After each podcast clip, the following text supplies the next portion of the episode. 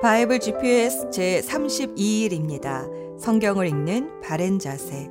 솔로몬이 쓴 잠언 전도서 아가서를 읽다 보면 이렇게 하나님을 깊이 알고 경외했던 솔로몬이 어떻게 하나님이 두 번이나 직접 나타나 경고까지 하셨는데도 무시하고 우상을 숭배하는 죄를 저질렀을까 섬뜩해집니다.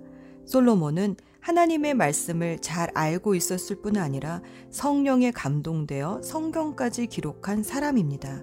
그런데도 그는 하나님의 말씀을 무시하고 신명기 17장 16에서 17절에 기록된 왕이 해서는 안 되는 세 가지 명령에 불순종합니다. 즉, 더 많은 군마를, 더 많은 여인을, 더 많은 돈을 가지려 했습니다. 하나님보다 세상의 것을 더 사랑함으로 하나님을 떠나게 되었습니다. 어떻게 이럴 수가 있을까요? 모든 것을 가진 솔로몬의 인생에 단 하나 빠진 것이 있습니다. 그것은 바로 고난입니다. 바울은 로마서 8장 17절에서 자녀이면 상속자이기도 합니다. 우리가 그리스도와 함께 영광을 받으려고 그와 함께 고난을 받으면 우리는 하나님이 정하신 상속자요. 그리스도와 더불어 공동 상속자입니다. 라고 말합니다. 또 베드로도 베드로전서 4장 12에서 13절 사랑하는 여러분, 여러분을 시험하려고 시련의 불길이 여러분 가운데 일어나더라도 무슨 이상한 일이나 생긴 것처럼 놀라지 마십시오. 그만큼 여러분은 그리스도의 고난에 동참하는 것이니 기뻐하십시오. 그러면 그의 영광이 나타날 때에 여러분은 또한 기뻐 뛰며 즐거워하게 될 것입니다. 즉, 주님과 함께 영광을 받으려면 고난의 과정은 반드시 거쳐야 한다는 것입니다. 고난은 그리스도인에게는 선택 사항이 아니라 필수 사항이니 고난이 오면 이상하게 여기지 말고 오히려 기뻐하라고 말합니다. 다윗의 인생을 솔로몬과 비교해 보면 이 말씀의 뜻이 보입니다. 다윗도 똑같이 왕의 자리에서 많은 영화를 누렸지만 노년에는 성숙하고 성화된 모습을 보여줍니다. 왜냐하면 그는 고난을 통해 회개하는 시간이 있었기 때문입니다. 그러나 솔로몬에겐 다윗에게 있었던 광야 10년이 없었습니다. 그리스도인은 고난의 과정을 통해 성화됩니다. 고난 속에서 사람은 자신의 한계를 경험하고 하나님의 크심을 경험하기 때문입니다. 고난을 당할 때는 너무나 힘들지만 지나고 나면 그리스도인에게는 축복이 됩니다. 순종은 저절로 되지는 않는 것 같습니다. 내가 죽는 고통이 따라옵니다. 막상 내 자존심을 내려놓는 그 순간은 정말 힘들지만 순종하고 나면 주님이 주시는 복과 영광이 따라옵니다. 그렇게 고난 속에서 내가 죽어야 예수님을 닮아가는 영광에 이르게 됩니다. 말씀을 더 알려고 성경을 더 알려고 공부만 하고 그 말씀대로 살기 위해 자신의 시간과 삶을 나누지 못하고 희생과 섬김의 삶을 살지 못하면 솔로몬처럼 더 가지려는 욕망의 덫에 걸리게 됩니다. 성경을 많이 안다고 좋은 것이 아닙니다. 단 하나를 알아도 그 하나에 순종하려고 기꺼이 나를 희생할 때 성경은 우리에게 생명책이 됩니다. 오늘의 여정. 오늘은 잠언 17장부터 22장 16절까지 솔로몬이 쓴 잠언과 사랑의 노래로 알려진 아가서를 읽습니다. 잠언은 1장 1절에서 저자가 솔로몬임을 밝히지만 정작 솔로몬은 지혜와 지식과 명철을 주시는 분은 여호와 하나님이심을 고백하면서 잠언의 저자가 성령 하나님이심을 암시합니다. 잠언은 시간 순서대로 기록된 것이 아니라 하나님의 백성으로 살면서 하나님과의 관계, 이웃과의 관계, 그리고 나 자신과의 관계에서 어떻게 사는 것이 지혜로운 삶인지 가르쳐 줍니다. 예수님은 제자들을 둘씩 짝지어 세상으로 전도 여행 보내실 때 이렇게 당부하셨습니다. 마태복음 10장 16절에서 17절 말씀. 보아라 내가 너희를 내보내는 것이 마치 양을 이리떼 가운데로 보내는 것과 같다. 그러므로 너희는 뱀과 같이 지혜롭고 비둘기 같이 순결해져라. 사람들을 조심하여라. 양을 잡아 먹으려는 이리떼가 우글거리는 세상에서 우리는 어떻게 그리스도인으로 지혜롭고 순결한 삶을 살 수 있을까요? 잠언을 읽으며 그 지혜를 배워봅시다. 아가서는 솔로몬의 통치 기간 중 수넴 지방의 한 술람미 여인의 관점에서 지고 지순한 사랑을 노래합니다. 아가서 6장 8절에서 왕은 왕비가 60명, 후궁이 80명, 궁녀도 수없이 많지만 자신의 참된 사랑은 술람미 여인 하나라고 노래합니다. 솔로몬은 그가 우상숭배로 타락하기 전 성령의 감동으로 참된 사랑이 무엇인지 노래하고 있습니다. 보통 사랑에는 네 가지 종류가 있다고 합니다. 성적이고 육체적인 사랑인 에로스, 부모와 자식 간에 이루어지는 혈육적인 사랑인 스트로게, 그리고 친구와의 우정 같은 사랑 필리아, 그리고 하나님이 사람에게 주시는 무조건적인 사랑 아가페, 그래서 이 네 가지 관계를 인간은 에로스에 의해 태어나고 스트로게에 의해 양육받으며 필리아에 의해 다듬어지고 아가페에 의해 완성된다라고도 합니다. 아가서에는 이 네 가지 사랑이 다 나옵니다. 우리는 보통 에러스적인 사랑 그러면 저급한 것으로 여기는데 성은 하나님이 부부 안에 주신 거룩한 선물이고 축복입니다. 아가서는 그것을 아무 부끄럼 없이 드러내고 있습니다. 여인을 재산의 목록처럼 취급하던 그 시절에 아가서를 통해 여인의 아름다움과 사랑의 존귀함을 거침없이 드러내고 있다는 것이 참 놀랍습니다. 여인을 묘사하는 형용사는 사랑이 성숙해 가면서 더 풍부해지는데 이는 사랑이 성숙해 감에 따라 더 아름다워지는 인격을 노래하는 것입니다. 예를 들면 여인의 코에 대한 찬미는 7장에 가서야 나오는데 이는 보이지 않는 냄새를 분별하듯 영적인 분별력이 생긴 신도의 성숙함을 노래합니다. 아가서는 시적인 표현으로 많은 이미지를 그려내기 때문에 다양한 해석들을 할 수 있다는 재미가 있습니다. 하지만 분명한 것은 사랑은 여러 위기와 어려움을 극복하고 성숙해 간다는 것입니다. 예를 들어 2장 16절에서는 내 애인은 나의 것, 나는 그대의 것을 노래하며 사랑은 내 것이라고 먼저 주장을 하다가 6장 3절에 가서는 나는 내 애인의 것, 나의 애인은 나의 것으로 순서가 달라지면서 위하는 사랑으로 조금 더 성숙해 갑니다.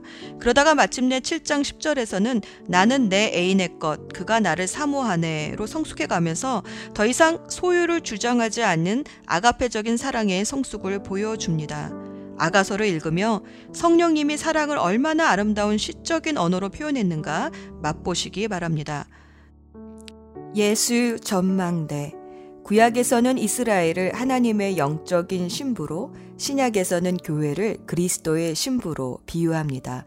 이런 관점에서 술람미 여인에 대한 솔로몬의 사랑은 성도에 대한 그리스도의 사랑으로 읽으면 아가서의 모든 상징들이 영적인 의미들로 이해하게 됩니다. 예를 들어 감미로운 당신과 입맞춤을 원해요 라는 말은 예배하다 경배하다라는 단어를 연상시킵니다. 왜냐하면 당시 예배하다 경배하다라는 단어는 종이 주인의 발에 엎드려 입맞추다 라는 뜻으로 쓰였기 때문입니다. 그렇게 보면 침실은 주님만 바라보는 지성소를 상징할 수 있습니다. 성막은 하나님이 이스라엘 백성과 같이 사시겠다고 마련하신 신방과 같으니 말입니다. 이렇게 아가서에 쓰인 모든 시적인 표현들을 구약의 역사와 연결해 읽으면 주님의 사랑이 절절하게 느껴지기 시작합니다. 둘만의 사랑에 취해 자신의 방 안에서 나오지 않으려는 여인을 광야로, 동산으로, 목장의 일터로 자꾸만 초청하시는 신랑의 모습은 자기 만족에만 머무르려는 성도를 사명과 소명의 장소로 불러내시는 주님의 모습을 연상하게 합니다. 여인은 신랑을 찾아 헤매이다가 야경꾼들에게 핍박도 당하지만 양을 치는 동산, 광야, 그리고 산에서 신랑 대신 주님을 만납니다. 주님을 만나는 장소는 양을 치는 사역의 현장, 고난의 광야, 영적인 전쟁을 치르는 기도의 산이었던 것입니다. 드디어 신랑을 만나 왕의 병거에 올라탄 여인의 아름다운 모습은 이제 용사가 된 성도의 성숙한 모습을 보는 듯 합니다. 이렇게 성숙해진 사랑을 8장 6절에서 이렇게 표현합니다. 나를 옥새같이 그대 마음에 두세요. 나를 도장같이 그대 팔에 새기세요. 사랑은 죽음같이 강하고 그 질투는 무덤같이 끈질기니 그 사랑을 불꽃처럼 강렬한 불길처럼 타오르네. 이 말씀은 예레미야 31장 33절에서 하나님의 말씀을 가슴 속에 넣어주며 마음판에 새겨주시겠다는 말씀이 떠오르게 합니다. 성막과 성전과 갈멜산에서 첫 번째 제물을 드렸을 때 하늘에서 내려와 그 제물을 태운 불꽃이 생각납니다. 오순절날 불의 혀처럼 갈라진 모습으로 사도들에게 임했던 성령의 불꽃이 생각납니다. 우리를 너무나 사랑하셔서 십자가에 죽기까지 우리를 포기하지 않으신 그 사랑. 우리가 우상숭배라도 하면 불같이 화내시며 징계하셔서 다시 돌아오게 하시는 그 사랑이 느껴집니다. 이렇게 아가서는 시적인 언어가 가지는 이미지의 힘으로 구약과 신약의 모든 역사를 한 단어에 다 담아 노래합니다. 아가서는 나의 사랑하는 이시여 빨리 오세요 라는 탄원으로 마무리합니다. 이 탄원에 대해 예수님은 계시록 마지막 절에서 이렇게 응답하셨습니다. 계시록 22장 20절 이 모든 것을 증언하신 분 예수님께서 말씀하십니다. 그렇다. 내가 속히 가겠다. 아멘 주 예수여 어서 오소서 마라나타. 기도합시다. 사랑이신 하나님 아버지 사랑이 무엇인지 모르는 우리를 사랑하셔서 사랑으로 살게 해주시니 감사합니다. 오늘도 말씀을 읽을 때 성경 말씀이 구구절절 우리를 사랑하시는 주님의 마음으로 읽혀지게 하옵소서. 세상의 바닷물을 다 끌어모아도 결코 꺼지지 않는 사랑의 불로 우리를 사랑하시는 예수 그리스도의 이름으로 기도합니다. 아멘. 잠언 17장 마른 빵 한 조각만 있어도 화목한 것이 먹을 것을 많이 차려놓고 싸우는 집안보다 낫다. 지혜로운 종은 주인의 부끄러운 아들을 다스리고 그 아들이 받을 재산을 함께 받을 것이다. 도가니가 은을, 풀무가 금을 녹이듯 여호와는 사람의 마음을 시험하신다. 악을 행하는 사람은 악한 말을 따르고 거짓말하는 사람은 험담에 귀를 기울인다. 가난한 자를 비웃는 사람은 그를 만드신 분을 멸시하는 것이며 남이 망하는 것을 기뻐하는 사람은 절대 벌을 면치 못할 것이다. 손자는 노인의 면류관이고 부모는 자식들의 자랑이다. 미련한 자가 거만하게 말하는 것이 어울리지 않은 것처럼 통치자가 거짓말을 하는 것도 합당하지 않다. 뇌물은 그것을 주는 자가 생각하기에 유술과 같아서 옳지 않은 일을 마음대로 하게 한다. 모욕을 갚지 않은 것은 사랑을 구하는 것이지만 지난 일을 자꾸 끄집어내면 친구도 원수가 된다. 슬기로운 자는 한마디 책망에 깨우치나 어리석은 자는 매를 백 대 맞아도 알지 못한다. 아기는 늘 대들려고 하니 그런 자에게는 무자비한 처벌이 있을 것이다. 새끼들을 빼앗긴 암곰을 만나는 것보다도 미련하고 어리석은 자를 만나는 것이 더 두렵다. 배은망덕하면 재앙이 그의 집에서 늘 떠나지 않을 것이다. 다툼의 시작은 댐의 작은 구멍과 같으니 싸움이 일어나기 전에 따지기를 그만두어라. 범죄자를 무죄 석방시키고 무고한 자를 죄인으로 만드는 일은 여호와께서 모두 미워하신다. 어리석은 자가 가진 돈은 가치가 없다. 왜냐하면 그는 지혜를 살 생각을 못하기 때문이다. 친구는 변함없이 사랑하고 형제는 어려울 때 돕는다. 지혜롭지 못한 사람은 남의 보증을 서주고 자기 이웃의 보증인이 된다. 다툼을 좋아하는 자는 죄를 사랑하는 자이며 높은 문을 만드는 자는 파괴를 구하는 자이다. 마음이 비뚤어진 사람은 형통하지 못하고 그 혀로 남을 해치는 말을 하는 자는 재앙에 빠진다. 어리석은 자를 자식으로 둔 자는 근심하고 바보 자식을 둔 아버지에게는 도대체 즐거움이 없다. 마음이 즐거우면 신체가 건강하나 영이 상하면 뼈가 마른다. 악인은 은밀히 뇌물을 받고 재판을 잘못되게 한다. 명철한 자는 늘 지혜를 바라보나 어리석은 자의 두 눈은 땅 끝을 헤맨다. 어리석은 자식은 그의 아버지에게 근심을 주고 어머니에게는 고통을 안겨준다.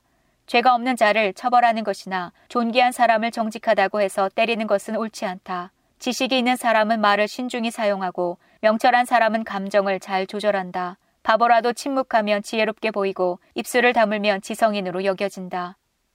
잠언 18장 이기적인 자는 자기만 생각하고 남의 도움을 무시한다. 어리석은 자는 명철에 도무지 관심이 없고 자기 생각만 떠벌린다. 죄를 지으면 멸시를 당하고 수치와 불명예까지 따라온다. 사람의 말은 깊은 물과 같고 지혜의 샘은 쉬지 않고 흐르는 시내와 같다. 범죄자 편을 들어서 무고한 사람을 죄 있다고 재판하는 것은 옳지 않다. 어리석은 자의 입술은 분쟁을 일으키고 그의 입은 매를 자초한다. 어리석은 자의 입은 그를 파멸로 이끌고 그의 입술은 자기에게 올무가 된다. 고자질은 마시는 음식 같아서 마음 깊이 남는다. 자기 일을 게을리 하는 자는 멸망하는 자의 형제이다. 여호와의 이름은 강력한 망대 같아서 그리로 피하는 의인은 안전하다. 부자들의 재물은 자기들에게 요새와 같다.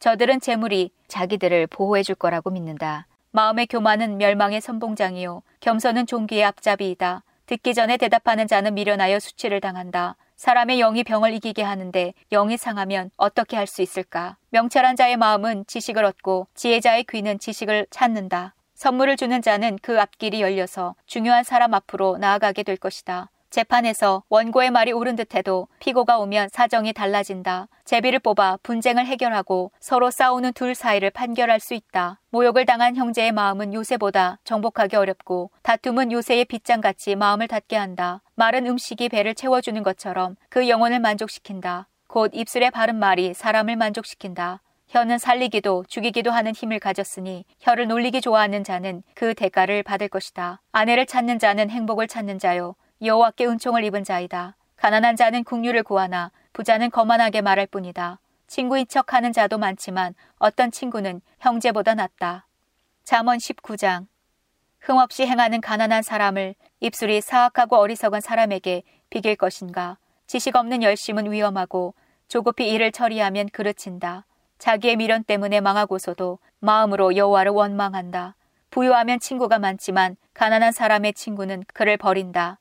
거짓 증인은 처벌을 면치 못하고 거짓말을 내뱉은 자 역시 벌을 피하기 어렵다. 너그러운 사람에게는 은혜를 구하는 자가 많고 선물을 주는 자에게는 누구나 가까이 가려 한다. 가난하면 친척들도 멀리하니 친구들이야 말할 것도 없다. 사정에도 친구들은 달아날 뿐이다. 지혜를 얻는 자는 자기를 사랑하는 자이며 명철을 귀히 여기는 자는 형통할 것이다. 거짓 증인은 처벌을 면치 못하고 거짓말을 내뱉은 자도 망할 것이다. 어리석은 자의 사치가 옳지 못하듯 종이 주인을 다스리는 것도 옳지 못하다. 슬기로운 사람은 쉽게 화내지 않으며 허물을 덮어주어 자기의 영광으로 삼는다. 왕의 노함은 사자의 부르짖음 같고 그의 은총은 풀에 내리는 이슬 같다. 어리석은 아들은 그 부친을 망하게 하고 다투는 아내는 계속 떨어지는 빗방울과 같다. 집과 재물은 부모에게서 상속받지만 슬기로운 아내는 여호와께서 주신다. 게으름은 사람을 깊은 잠에 빠지게 하고 게으른 사람은 굶주린다. 교훈에 순종하는 사람은 자기 생명을 지키나 말씀대로 살지 않는 사람은 죽을 것이다. 가난한 자에게 베푸는 일은 여호와께 빌려드리는 것이니 그분이 후하게 보상하신다. 아직 희망이 있을 때에 자식을 징계하여라. 그가 망할 때까지 내버려 두지 마라. 성미가 조급한 사람은 화를 자초하여 건져 주어도 똑같은 잘못을 저지른다. 조언을 듣고 교훈에 순종하여라. 그러면 마침내 지혜롭게 될 것이다. 사람의 마음에는 많은 계획이 있지만 결국 여호와의 뜻대로 성취된다. 사람이 바라는 것은 변함없는 사랑이다. 거짓말을 하는 것보다 가난함이 낫다. 여호와를 경외하면 형통하고 만족감을 얻으며 재난을 피한다. 게으른 사람은 손을 밥그릇에 얹고도 자기 입에 집어넣기를 귀찮아한다. 거만한 자를 매질하여라. 그러면 미련한 자가 깨닫게 될 것이다. 명철한 자를 책망하여라. 그러면 그가 지식을 얻을 것이다. 자기 아버지를 구박하고 자기 어머니를 쫓아내는 자식은 수치와 부끄러움의 자식이다. 내 아들아, 교훈을 듣지 않으면 결국 너는 지식의 말씀에서 벗어날 것이다. 악한 징인은 법을 비웃고 악인의 입은 죄를 물마시듯 한다. 징계는 거만한 자들을 위한 것이요. 매는 어리석은 자들에게 필요한 것이다. 잠언 20장 포도주를 마시면 우쭐해지고 독주를 마시면 싸움질을 한다. 이것들이 빠진 자는 지혜가 없다. 왕의 진노는 사자의 부르짖음과 같고 왕을 화나게 하면 생명을 잃는다. 다툼을 피하는 것은 영예로운 일이나 미련한 자는 조급히 싸우려 든다. 게으른 사람은 농사절에 쟁기질을 안 하니 추수할 때 거두려 해도 거둘 것이 없다. 사람의 마음에 세운 계획들은 깊은 물과 같지만 명철한 사람은 그것도 알아챈다. 사람들은 저마다 자기가 신실하다고 하지만 누가 신실한 사람을 찾을 수 있을까? 의인은 흠없는 삶을 살고 그의 후손들은 복되다. 판사 자리에 앉은 왕은 죄인을 한눈에 알아본다. 나는 마음이 깨끗하다. 나는 정결하여 죄가 없다고 주장할 사람이 있겠는가? 정확하지 않은 저울주나 되들은 여호와께서 미워하신다. 아이일지라도 그 행동으로 자신들의 깨끗함과 오름을 나타낸다. 듣는 귀와 보는 눈은 모두 여호와께서 만드셨다. 잠자기를 좋아하면 가난해진다. 깨어 있어라. 그러면 쌓아둘 양식이 생길 것이다. 물건을 살 때는 이것도 별로군요. 저것도 별로군요. 라고 하지만 산 다음에는 자기가 산 물건을 자랑한다. 세상에는 금과 귀한 보석들이 많지만 지식을 말하는 입이 가장 귀한 보물이다. 타인을 위해 보증 서는 사람의 의복을 취하여라. 다른 지방 사람을 위해 보증 섰다면 꼭 그 사람을 잡아두어라. 속여서 얻은 음식은 정말 맛있는 것 같지만 나중에는 입안에 자갈이 가득할 것이다. 조언을 듣고 계획을 세워라. 전쟁을 하려면 지혜로운 조언을 들어라. 수다쟁이는 비밀을 누설하니 피하여라. 자기 부모를 저주하는 자의 등불은 캄캄한 중에 꺼질 것이다. 일확천금은 결과적으로 복이 되지 아니한다. 내가 이 모욕을 갚으리라고 말하지 말고 여호와를 기다려라. 그러면 그분이 너를 구원해 주실 것이다. 속이는 저울추는 여호와께서 미워하신다. 부정확한 저울들도 좋아하지 않으신다. 사람의 가는 길을 여호와께서 인도하시니 사람이 어찌 자기 앞길을 알랴. 조급하게 이것을 주님께 바치리라고 서원하면 나중에 후회할 수 있다. 지혜로운 왕은 죄인을 분별해내니 탈곡기에 그들을 돌리는 것과 같다. 여호와의 등불이 사람의 영을 비추니 그것이 사람의 마음속을 드러낸다. 왕은 변하지 않는 사랑과 신실함으로 강대해지고 사랑을 통해 왕위가 견고해진다. 젊은이의 영광은 그 힘이지만 노인의 영광은 백발이다. 상처를 입히도록 때려야 죄를 저지를 생각을 안 하고 매질은 마음속까지 청소한다. 잠언 21장 왕의 마음이 여호와의 손안에 있다. 그분은 자기 원하시는 대로 물길처럼 그 마음을 바꾸신다. 사람의 모든 행위가 자기에게 옳게 여겨져도 여호와께서는 마음을 살피신다. 의로운 생활이 형식적인 제사보다 여호와를 기쁘시게 한다. 거만한 두 눈과 교만한 마음, 악인의 형통한 것 등은 모두 하나님의 뜻에 어긋난다. 부지런한 자의 계획은 부유하게 만들지만 조급한 행동은 궁핍함만 가져온다. 거짓된 혀로 모은 재산은 흩어지는 수증기 같고 죽음을 불러오는 함정이다. 악인은 난폭하게 굴다 다친다. 왜냐하면 저들은 올바르게 살려 하지 않기 때문이다. 범죄자의 길은 비뚤지만 죄 없는 자의 행동은 곧다. 옥상 한 구석에 사는 것이 다투는 여인과 함께 집에 사는 것보다 낫다. 악인은 늘 범죄할 궁리를 하니 그 이웃까지 무자비하게 희생시킨다. 거만한 자가 처벌을 당하면 미련한 자가 지혜를 얻고 지혜자가 교훈을 받으면 지식을 얻는다. 의로운 분은 악인의 집을 주목하시고 악인을 멸망시키신다. 가난한 자의 부르짖음에 귀를 막으면 자기가 부르짖을 때에 응답을 받지 못할 것이다. 은밀하게 건네준 선물은 노를 풀게 하고 옷에 숨겨 전달된 뇌물은 화를 그치게 한다. 법을 올바르게 시행하면 의인은 기뻐하고 악한 자는 두려워한다. 명철한 자의 길에서 떠난 자는 죽은 자들 가운데 이를 것이다. 쾌락을 좋아하는 자는 궁핍해지고 술과 기름을 탐하는 자는 결코 부자가 되지 못한다. 악인은 의인을 구하기 위해 주어지고 사기꾼은 정직한 자를 구하기 위해 사용될 것이다. 따지고 바가지 긁는 아내와 함께 사는 것보다 사막에 홀로 사는 것이 낫다. 지혜 있는 자의 집에는 귀한 보배와 기름이 있으나 어리석은 자는 가진 모든 것을 삼켜버린다. 의롭고 신실하게 사는 사람은 형통하고 번창하고 영예를 얻는다. 지혜로운 사람은 용사가 지키는 성을 공격하여 저들이 의지하는 요새를 허물어 버린다. 자기 입과 혀를 지키는 사람은 재난에서 자신을 지킨다. 교만하고 거만한 사람을 비우는 자라고 부르니 이는 그가 아주 거만하게 행동하기 때문이다. 게으름뱅이는 손으로 일할 생각은 안 하고 꿈만 꾸다 죽고 만다. 어떤 사람은 하루 종일 욕심만 부리지만 의인은 아낌없이 베푼다. 악인의 재물은 가증한데 악한 동기로 바치는 경우라면 더욱 그렇다. 거짓 증인은 망하고 그의 말을 듣는 자도 영원히 망할 것이다. 악인은 뻔뻔스럽게 행동하지만 정직한 사람은 신중히 행동한다. 여호와를 거스리는 것은 그 어떤 지혜, 통찰력, 계획으로도 성공하지 못한다. 전쟁을 대비하여 말을 준비해도 승리는 여호와께 달려 있다.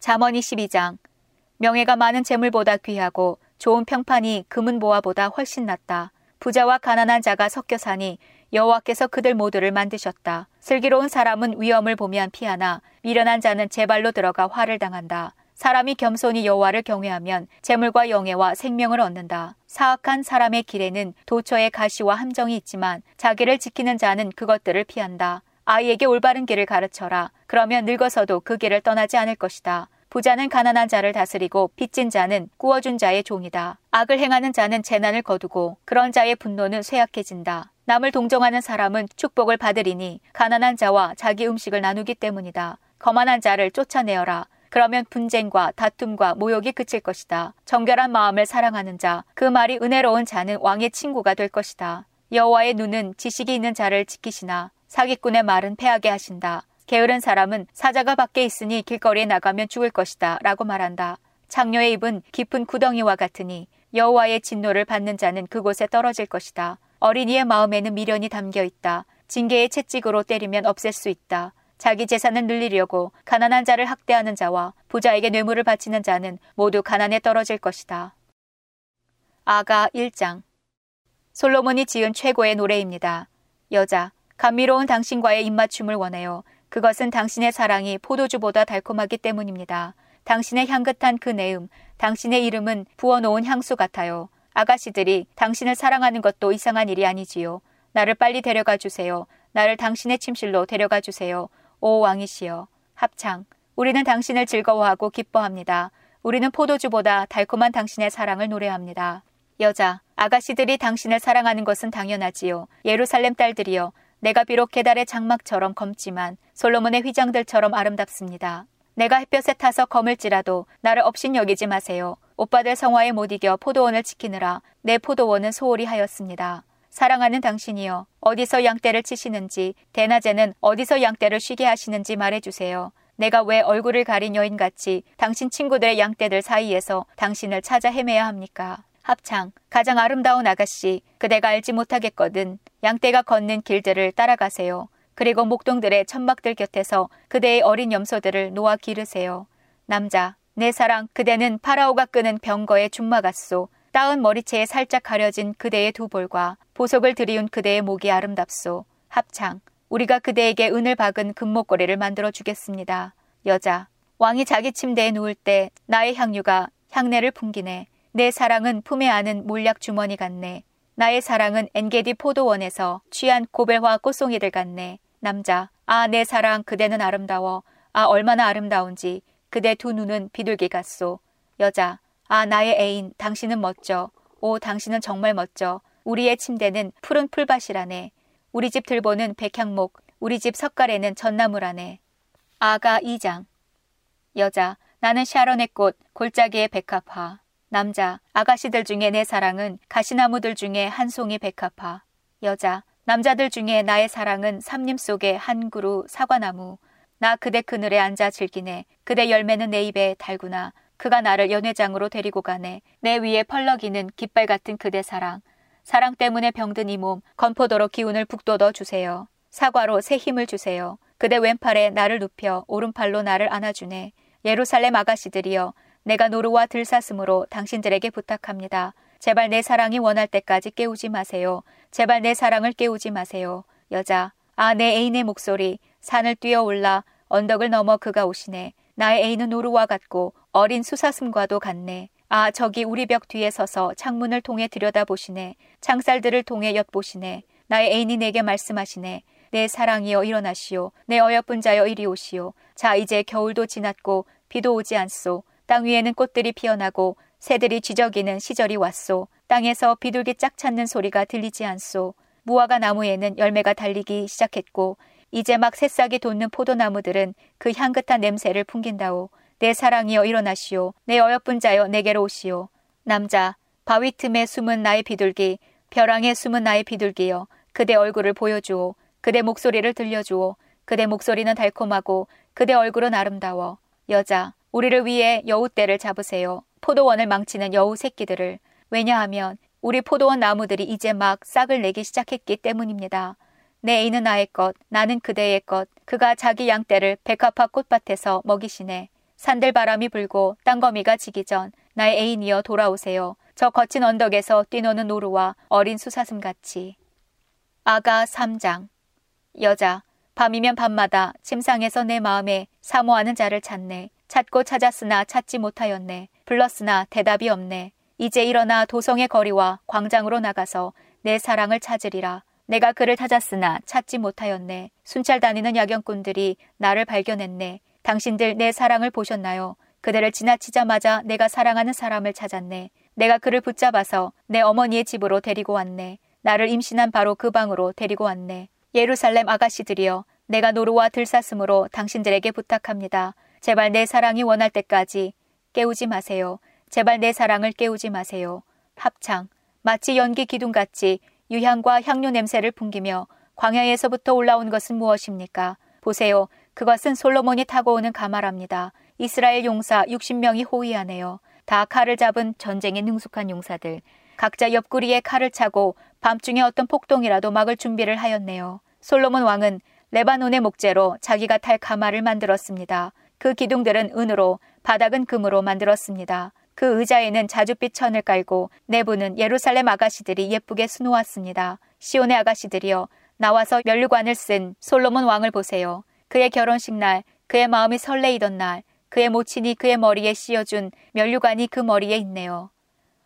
아가 사장 남자 아 그대는 아름다워 정말 아름다워 가리개 너머 그대의 두 눈은 비둘기 같고 그대 머리는 길르앗 산에서 내려오는 염소떼 같아 그대 이는 털을 깎고 목욕시킨 흰 양떼들 같아 각기 짝을 이루어 하나도 홀로 된 것이 없네. 그대 입술은 홍색실 같아 그대 입은 아름다워라. 가리개 너머로 보이는 그대 두 뺨은 쪼개놓은 석류 반쪽 같아. 그대 목은 빼어나게 아름다워서 용사들의 방패 천 개를 두려고 건축한 다윗성 망대 같아. 그대의 두 젖가슴은 새끼 사슴 한 쌍 같아. 백합화 꽃밭에서 풀을 뜯는 쌍둥이 노루 같아. 산들 바람이 불고 땅거미가 지기 전 나는 몰약산으로 유향 언덕으로 가리라. 나의 사랑이여 그대는 정말 아름다워. 그대에게는 흠 하나 없네. 나의 신부여 레바논에서 나와 같이 갑시다. 아마나 산 꼭대기에서 스닐산 정상에서 헤르몬 산 꼭대기에서 내려오시오. 사자굴에서 표범들이 들끓는 산에서 내려오시오. 나의 누이 나의 신부여 그대가 내 마음을 훔쳤소. 그대 눈짓 한 번에 그대 보석 목걸이에 그만 반했소.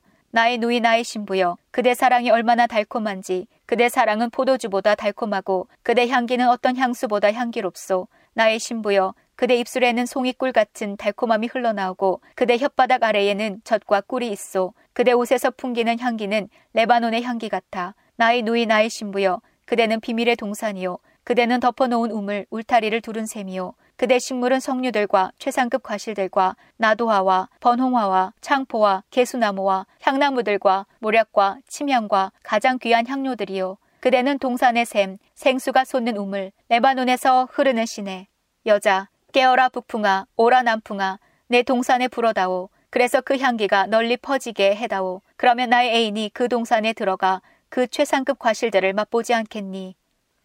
아가 5장 남자 나의 누이 나의 신부여 내가 내 동산에 들어와서 내 향품과 몰약을 모으고 내 꿀송이와 내 꿀을 따먹고 포도주와 우유도 마셨소. 오 친구들아 먹게나 사랑하는 자들아 마음껏 먹게나 여자 나는 잘지라도 마음은 깨었네. 나의 애인이 문 두드리는 소리 나의 누이 내 사랑 내 비둘기 내 완전한 자여 그대 문 좀 열어주오. 내 머리가 이슬에 젖었고 내 머리털도 밤이슬에 촉촉하오.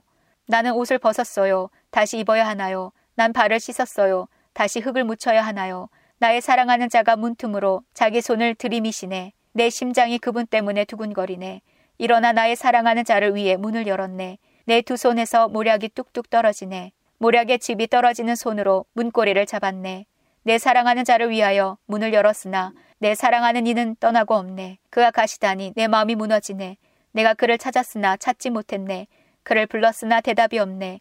야경꾼들이 야간 순찰을 할 때 나를 발견했네. 그들이 나를 때리고 다치게 했네. 성벽을 지키던 순찰꾼들이 내 겉옷을 빼앗아 가버렸네. 예루살렘 아가씨들이여 내가 부탁합니다. 혹시 내 사랑하는 님을 만나거든 내가 사랑 때문에 병이 났다고 전해주세요.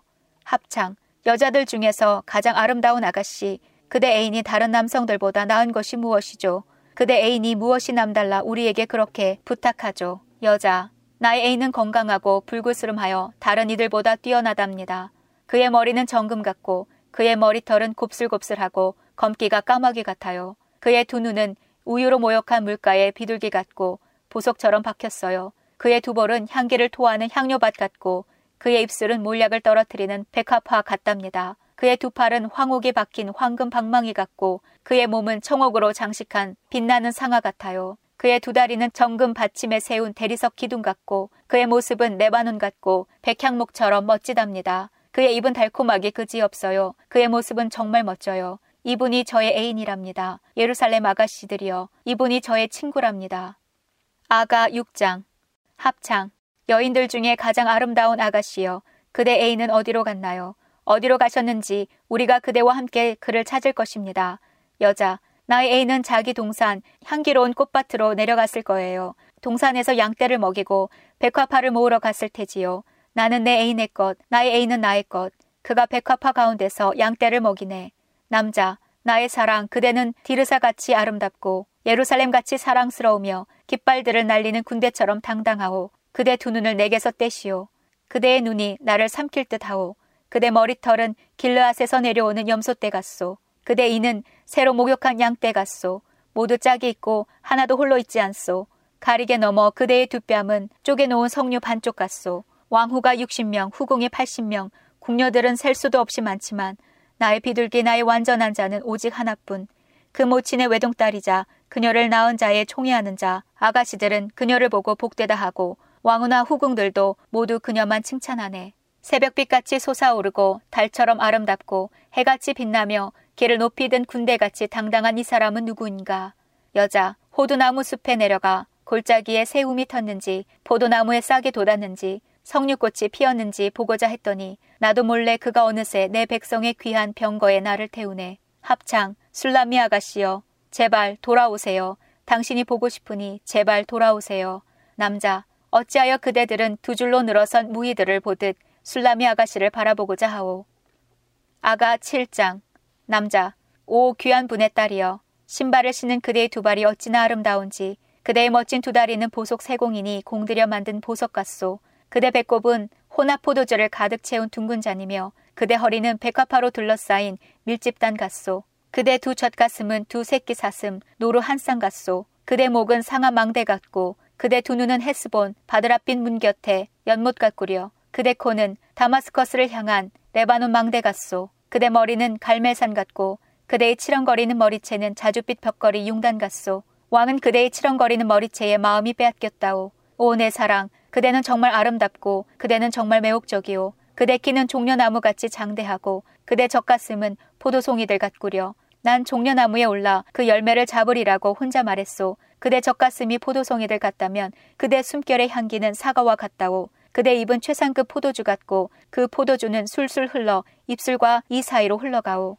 여자, 나는 내 애인의 것, 그가 나를 사모하네. 나의 사랑이여, 우리 시골에 가서 마을에서 한밤을 지내요. 우리 일찍 포도원 들로 나가 포도나무에 싹이 돋았는지 꽃잎이 피었는지 석류꽃이 피었는지 살펴봐요. 거기서 그대에게 내 사랑을 드리겠어요. 합한 채가 그 향기를 바라고 우리 문 앞에서 온갖 먹음직한 것들이 있어요. 그것들은 모두 내가 당신을 위해 준비한 것들, 햇것이 묵은 것만큼 많아요. 아가 8장 여자 그대가 내 어머니의 젖을 먹고 자란 형제라면 밖에서 내가 그대를 만나 입맞추어도 아무도 날 멸시하지 않을 것을 나는 그대를 모셔서 내 어머니의 집으로 인도하고 싶어요. 어머니는 나를 가르치셨지요. 나는 그대에게 향기로운 포도주, 곧 내 석류즙을 마시게 하고 싶어요. 그대 왼손에 나를 눕혀 그대 오른손으로 나를 안내. 예루살렘 아가씨들이여 제발 부탁하니 우리가 바라기까지 깨우지 말고 흔들지 말아주세요. 합창, 자기 애인에게 기대어 광야에서 올라오는 저 사람은 누구입니까? 여자, 사과나무 아래서 내가 그대를 깨웠지. 그곳에서 그대의 어머니가 그대를 잉태하였고 거기서 그대를 낳은 분이 해산의 진통을 가졌었지. 나를 옥새같이 그대 마음에 두세요. 나를 도장같이 그대 팔에 새기세요. 사랑은 죽음같이 강하고 그 질투는 무덤같이 끈질기니 그 사랑은 불꽃처럼 강력한 불길처럼 타오르네. 사랑은 바닷물로 끌 수 없고 강물로도 어림없네. 자기 재산을 전부 들여 사랑을 구한들 멸시만 잔뜩 받을 것 아닌가. 합창. 우리에겐 아직 젖가슴이 없는 어린 누이가 있어요. 누군가 청혼하면 우리는 무엇을 해야 할까요? 누이가 성벽이라면 우린 그녀 위에 은으로 망대를 세울 것입니다. 그녀가 문이라면 백향목 널판으로 그녀를 두를 것입니다. 여자. 나는 성벽, 내 젖가슴은 망대랍니다. 그래서 나는 그대 보시기에 만족을 줄 거예요. 솔로몬에게 바알 하몬의 포도원 하나가 있었네. 그는 자기 포도원을 빌려 농사 짓는 농부들에게 열매를 갖는 대신 각기 은천 세 개씩 바치게 했네. 내 포도원은 내 마음대로 할 수 있답니다. 오 솔로몬이시여, 천 세겔은 당신 것, 이백 세겔은 농부들 목. 남자, 동산에 있는 그대여, 내 친구들이 그대 목소리를 들으니 나 또한 듣게 하오. 여자, 나의 사랑하는 이시여 빨리 오세요. 향나무 우거진 산들을 달리는 노루나 젊은 수사슴처럼 달려오세요.